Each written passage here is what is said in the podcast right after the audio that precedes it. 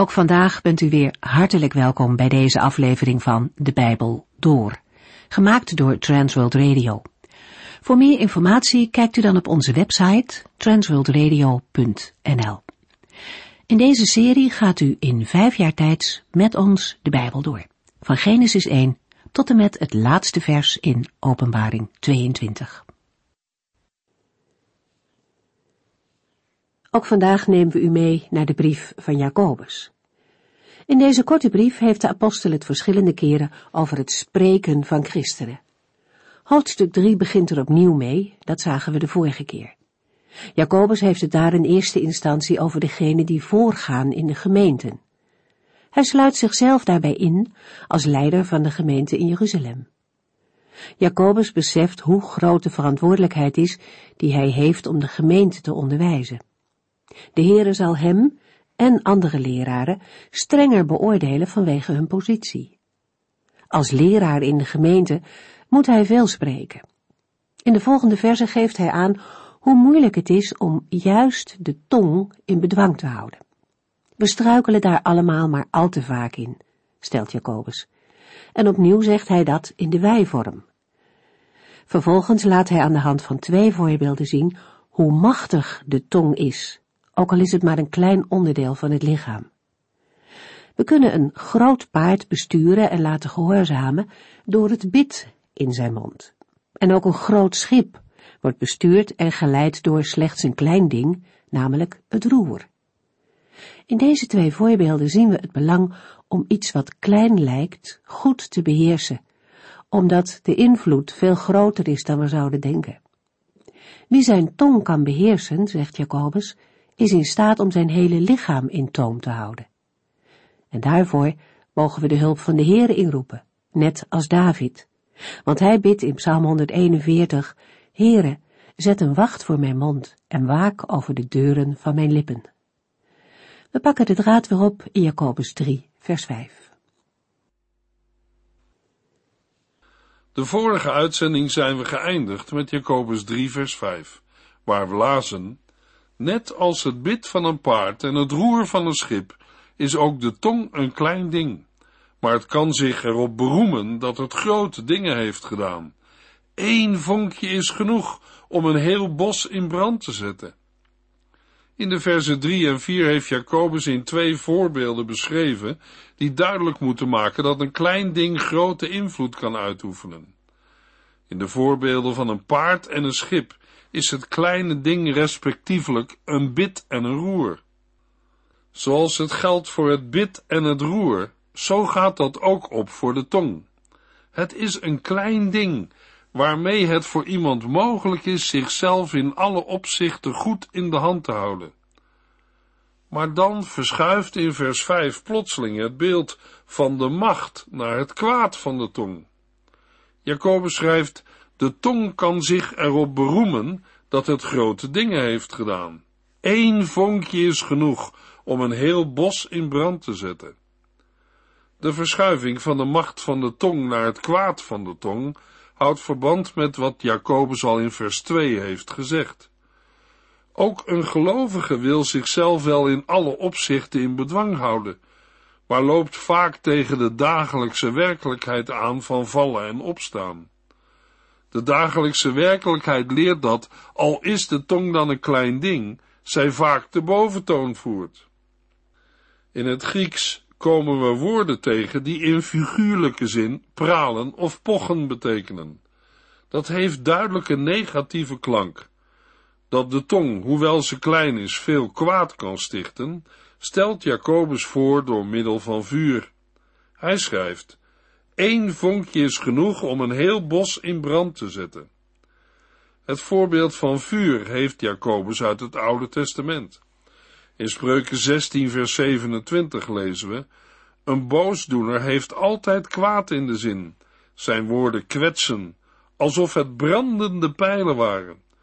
Een slecht mens is een constante bron van ruzie en een stiekeme roddelaar weet zelfs de beste vriendschap kapot te maken.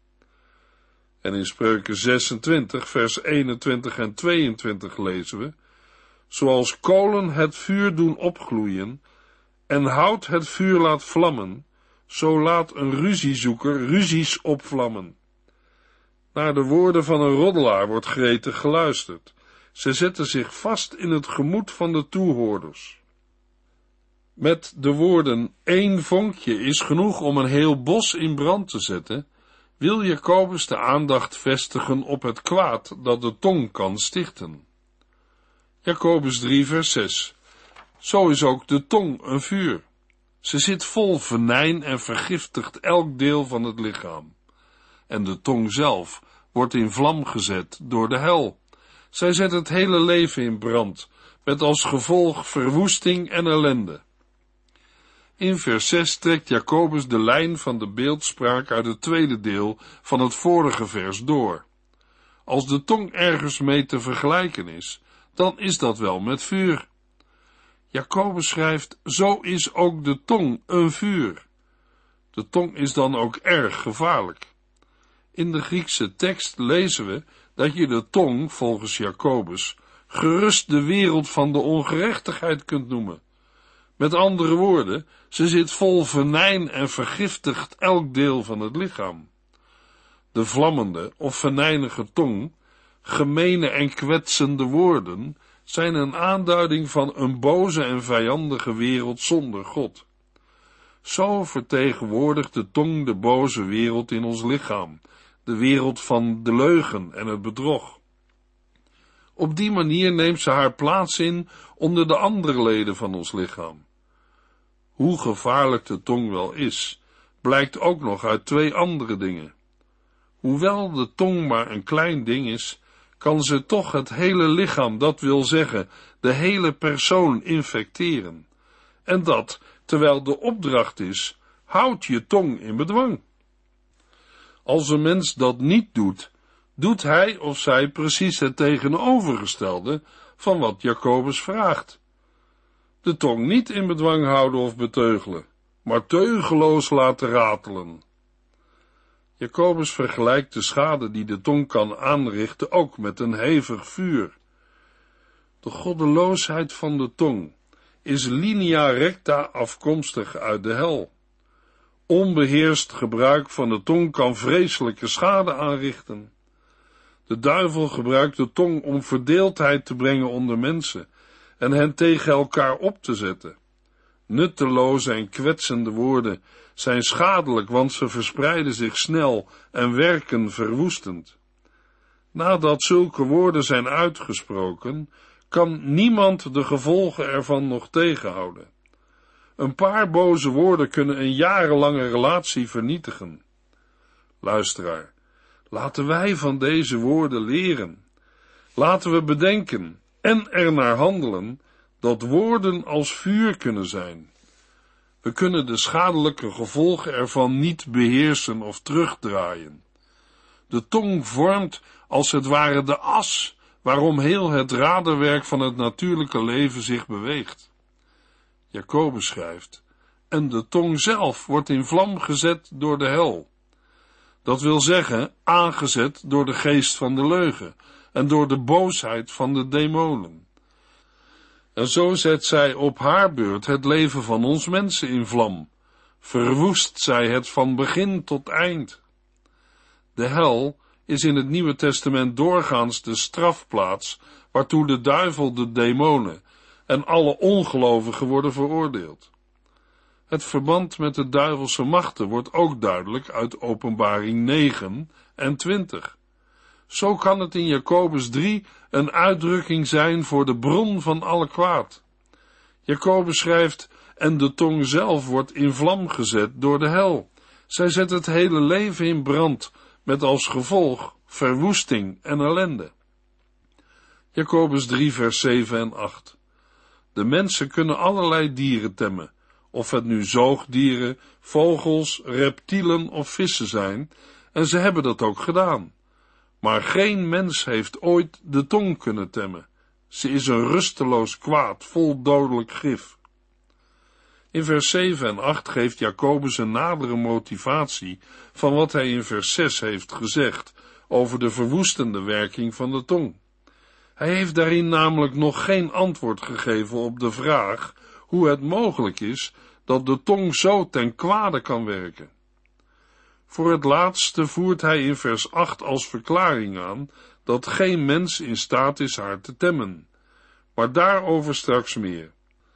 Om te laten uitkomen hoe verwonderlijk dat is, brengt Jacobus in vers 7 naar voren dat de mens kans heeft gezien allerlei dieren te temmen en daartoe nog steeds bij macht is. De mens heeft alle diersoorten getemd en temt nog steeds dieren. In de Griekse tekst valt de nadruk op het woordje allen. Het staat ook duidelijk voorop. Het betekent dat elke willekeurige diersoort door de mens bedwongen is. De indeling van het dierenrijk, die Jacobus in dit verband geeft, herinnert aan teksten uit Genesis. In vers 8 schrijft Jacobus, terwijl de mens in staat is alle diersoorten op aarde te bedwingen, is hij niet bij machten dat kleine ding van het eigen lichaam, de tong, te temmen. En dat geldt voor alle mensen. Niemand kan de tong temmen. Dat dit toch ook weer niet zo verwonderlijk is, maakt Jacobus duidelijk met twee toevoegingen. 1. De tong is een rusteloos kwaad, en met de aanduiding een kwaad sluit Jacobus aan bij zijn karakteristiek van de tong uit vers 6. Als zodanig is de tong rusteloos en onzeker. De tong is een kwaad dat door geen mens tot rust kan worden gebracht. 2. De tong is vol dodelijk gif. Jacobus denkt bij zijn uitspraken aan een giftige slang. Met de beide toevoegingen bevestigt Jacobus nog eens wat hij in vers 6 al over de kwalijke werking van de tong heeft gezegd. Jacobus 3 vers 9 De ene keer prijzen wij onze Heere en Vader ermee, en de andere keer vervloeken wij er mensen mee die naar het beeld van God gemaakt zijn. Hoe onberekenbaar en tegenstrijdig de tong wel is, laat Jacobus in vers 9 zien. Met de tong zegenen en vervloeken wij. Zegenen of prijzen betekent letterlijk goed spreken of iets goed zeggen. Het is het tegenovergestelde van iets kwaad zeggen of vervloeken.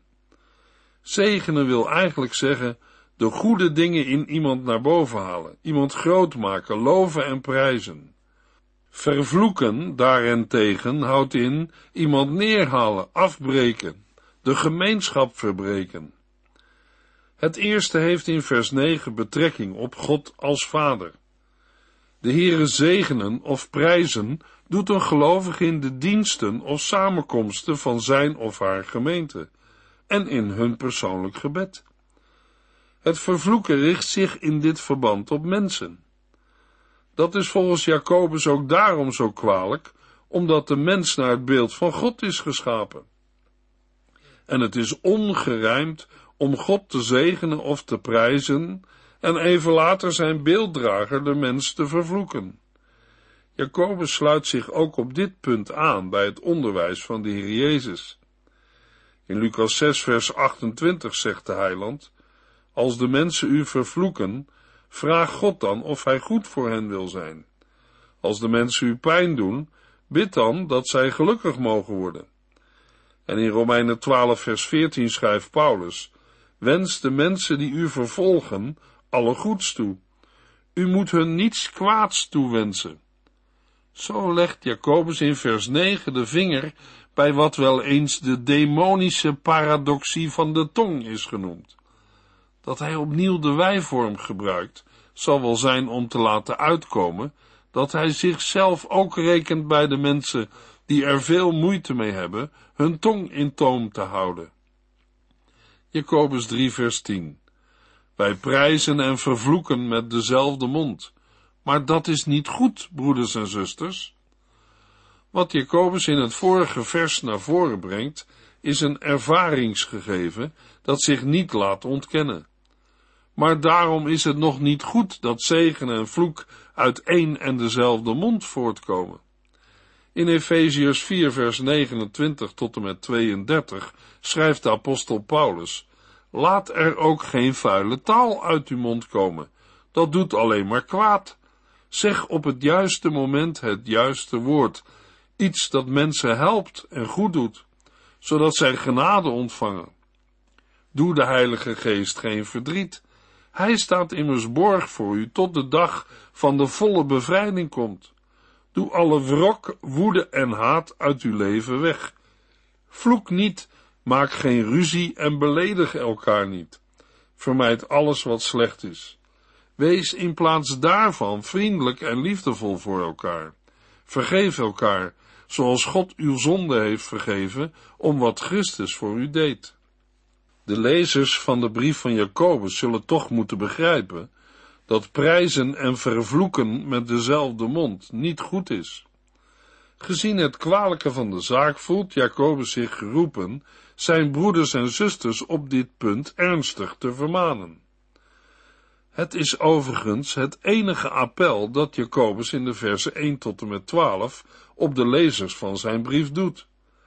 In Matthäus 12, vers 34 en 35 zegt de Heer Jezus tegen de Fariseeën, die hem net hebben belasterd door te zeggen dat de heiland de boze geesten verjaagt door Beelzebul, de leider van de boze geesten. Stelletje sluwe slangen, hoe kunnen slechte mensen als u iets goeds zeggen? Want waar het hart vol van is, daar loopt de mond van over.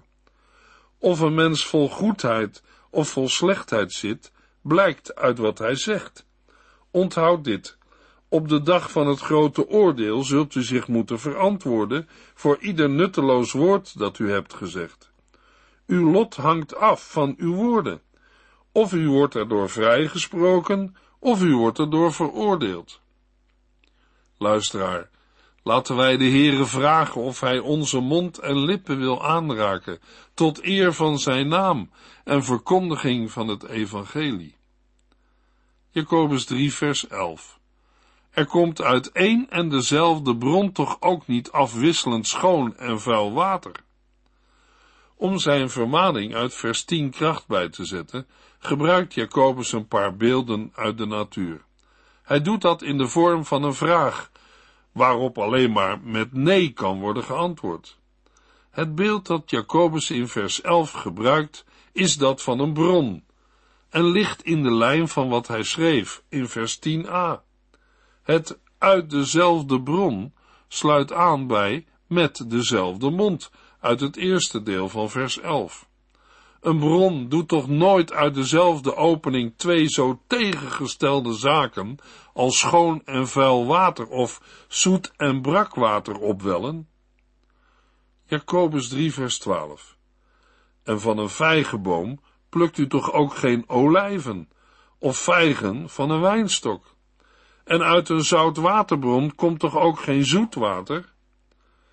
In vers 12 gebruikt Jacobus een tweede voorbeeld, dat van een vijgenboom, waarvan dan ook geen olijven geplukt kunnen worden, en van een wijnstok, waar geen vijgen van geplukt kunnen worden. Het herinnert aan een woord uit het onderwijs van de Heer Jezus. Aan hun doen en laten kunt u zien wat zij zijn, zoals men een boom kan herkennen aan zijn vruchten. Het wil kort en goed zeggen dat een vruchtboom alleen langs natuurlijke weg vruchten naar zijn eigen aard voortbrengt. Het tweede deel van vers 12, uit een zout waterbron komt toch ook geen zoet water, is eigenlijk een herhaling van vers 11. Aan de hand van deze twee voorbeelden uit de natuur wil Jacobus zijn lezers inprenten dat het niet aangaat uit één en dezelfde mond twee zo tegenstrijdige zaken als zegen en vloek te laten voortkomen. Een mens kan alleen maar vrucht dragen naar zijn aard, het zij vanuit zijn verdorven aard, het zij vanuit zijn nieuwe natuur. Jacobus 3 vers 13 Wie van u is wijs en verstandig? Dat kan alleen maar blijken uit iemands goede daden en liefdevolle wijsheid. Met vers 13 begint een nieuw gedeelte. Het verband met het voorgaande kunnen we als volgt onder woorden brengen. In die dagen waren er velen die zich als leraar opwierpen. Zij lieten zich erop voorstaan wijs te zijn. Maar bezaten zij wel Gods wijsheid? Dat stond nog te bezien, want hun optreden leidde door jaloezie en eigenbelang tot wrok onder de gelovigen. Door het optreden van al die leraars wordt de eenheid en de vrede onder de gelovigen ernstig in gevaar gebracht. Vandaar de vraag van Jacobus aan zijn lezers: Wie van u is wijs en verstandig? Wijs en verstandig is een verbinding die we al in het Oude Testament tegenkomen. Beide begrippen zijn praktisch synoniem. Voor het antwoord op zijn vraag volgt Jacobus dezelfde gedachtegang als in Jacobus 2 vers 14 tot en met 26 met betrekking tot het geloof. Zoals de echtheid van het geloof blijkt uit wat het uitwerkt, zo gaat dat ook op voor de wijsheid. Wie van hen wijs en ervaren is, moet dat tonen door zijn daden of werken. Zijn wijsheid moet blijken uit zijn levenswandel. Als uit die levenswandel naar voren komt dat leer en leven met elkaar in overeenstemming zijn, dan is zij goed. Uit zo'n levenswandel spreekt echte wijsheid. Bovendien moet het tonen van die wijsheid liefdevol gebeuren. Jacobus schrijft, wie van u is wijs en verstandig? Dat kan alleen maar blijken uit iemands goede daden en liefdevolle wijsheid. Jacobus 3 vers 14 Maar als u door jaloezie en eigenbelang vol wrok zit, kunt u zich nergens op beroemen, dan zou u de waarheid geweld aandoen. Jacobus spreekt in vers 14 zijn lezers erop aan dat het met hun innerlijke gemoedsgesteldheid niet in orde is. Uit de woorden, maar als u, maken we op dat Jacobus hen wil wijzen op een gebrek aan liefdevolle wijsheid. Blijkbaar heeft die liefdevolle wijsheid bij hen plaatsgemaakt voor jaloezie en eigenbelang. Het zijn termen die we in het Nieuwe Testament ook in bepaalde lijsten van zonde tegenkomen. Zij die zich als leraars opwerpen, proberen elkaar de loef af te steken. Zodoende komen ze regelmatig met elkaar in botsing. Als de verhoudingen zo liggen, moeten zij zich niet beroemen op het bezit van wijsheid en inzicht om te kunnen leren, want dat is met elkaar in tegenspraak. Doen ze het dan toch, dan komt dat neer op liegen. Met andere woorden, u zou de waarheid geweld aan doen. Strijd en wrok zijn zeker geen vruchten van geloof in God. Jacobus 3 vers 15 Want jaloezie en egoïsme lijken in de verste verte niet op Gods wijsheid. Nee, ze zijn aards, ongeestelijk en duivels. Ook voor de wijsheid geldt dat haar oorsprong blijkt uit de vruchten. Een wijsheid die aanleiding geeft tot zulke onbehoorlijke praktijken als jaloezie en egoïsme, kan onmogelijk de juiste zijn. Dat is niet de wijsheid die van boven komt, van God. Haar herkomst ligt niet boven, maar beneden. Nee, ze zijn aards, ongeestelijk en duivels. Met de bedoeling het aards zijn zo duidelijk mogelijk te laten uitkomen, maakt Jacobus een scherpe tegenstelling met de woorden ongeestelijk en duivels. Aards is in vers 15 het tegenovergestelde van hemels. Dat de ware wijsheid uit de hemel komt, lezen we al in het Oude Testament. Het woord ongeestelijk staat tegenover geestelijk. Met andere woorden, die wijsheid is niet uit de Heilige Geest. Duivels staat tegenover goddelijk. Deze karakteristiek houdt verband met het de waarheid geweld aandoen uit het slot van vers 14. De leugen is duivelswerk. We lezen in Johannes 8 vers 44, waar de Heer Jezus zegt tegen de Joden over de duivel, U bent kinderen van de duivel en doet graag wat hij wil. Hij is sinds het begin een moordenaar en heeft altijd buiten de waarheid gestaan want de waarheid is hem vreemd. Hij kan alleen maar liegen. Hij is de bron van de leugen. De wijsheid die in de verste verte niet lijkt op Gods wijsheid, is een ingeving van de duivel. En haar oorsprong ligt volgens Jacobus 3 vers 6 in de hel. Jacobus 3 vers 16 Waar jaloezie en eigenbelang zijn, vindt u ook wanorde en meer van dat kwaad. Van wat Jacobus in het vorige vers als karakteristiek van de vermeende en valse wijsheid naar voren brengt, geeft hij in vers 16 een nadere motivatie. Jacobus 3, vers 17 en 18. Maar de wijsheid die van God komt, is bovenal zuiver. Ze is ook vreedzaam, vriendelijk en beleefd. Ze is bereid te praten en anderen gelijk te geven. Zij leeft intens met anderen mee en doet veel goed. Zij spreekt recht uit en is zeker en oprecht. Vredestichters zaaien vrede en zij oogsten goedheid en rechtvaardigheid.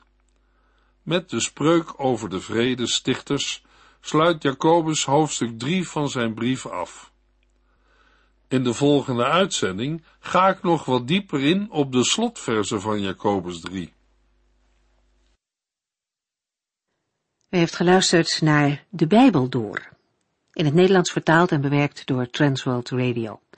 Een programma waarin we in vijf jaar tijd de hele Bijbel doorgaan. Als u wilt reageren op deze uitzending of u heeft vragen, dan kunt u contact met ons opnemen. Tijdens kantooruren kunt u bellen op 0342 478432. 0342 478432. Ook kunt u een e-mail sturen naar de Bijbel door transworldradio.nl en natuurlijk kunt u ook via de post ons bereiken. TWR, postbus 371, postcode 3770, AJ in Barneveld. Dit programma werd gepresenteerd door Cor Weda en Ike André. Techniek was in handen van Odin van Voerkom. En wij allemaal bedanken u voor het luisteren. Graag tot de volgende keer.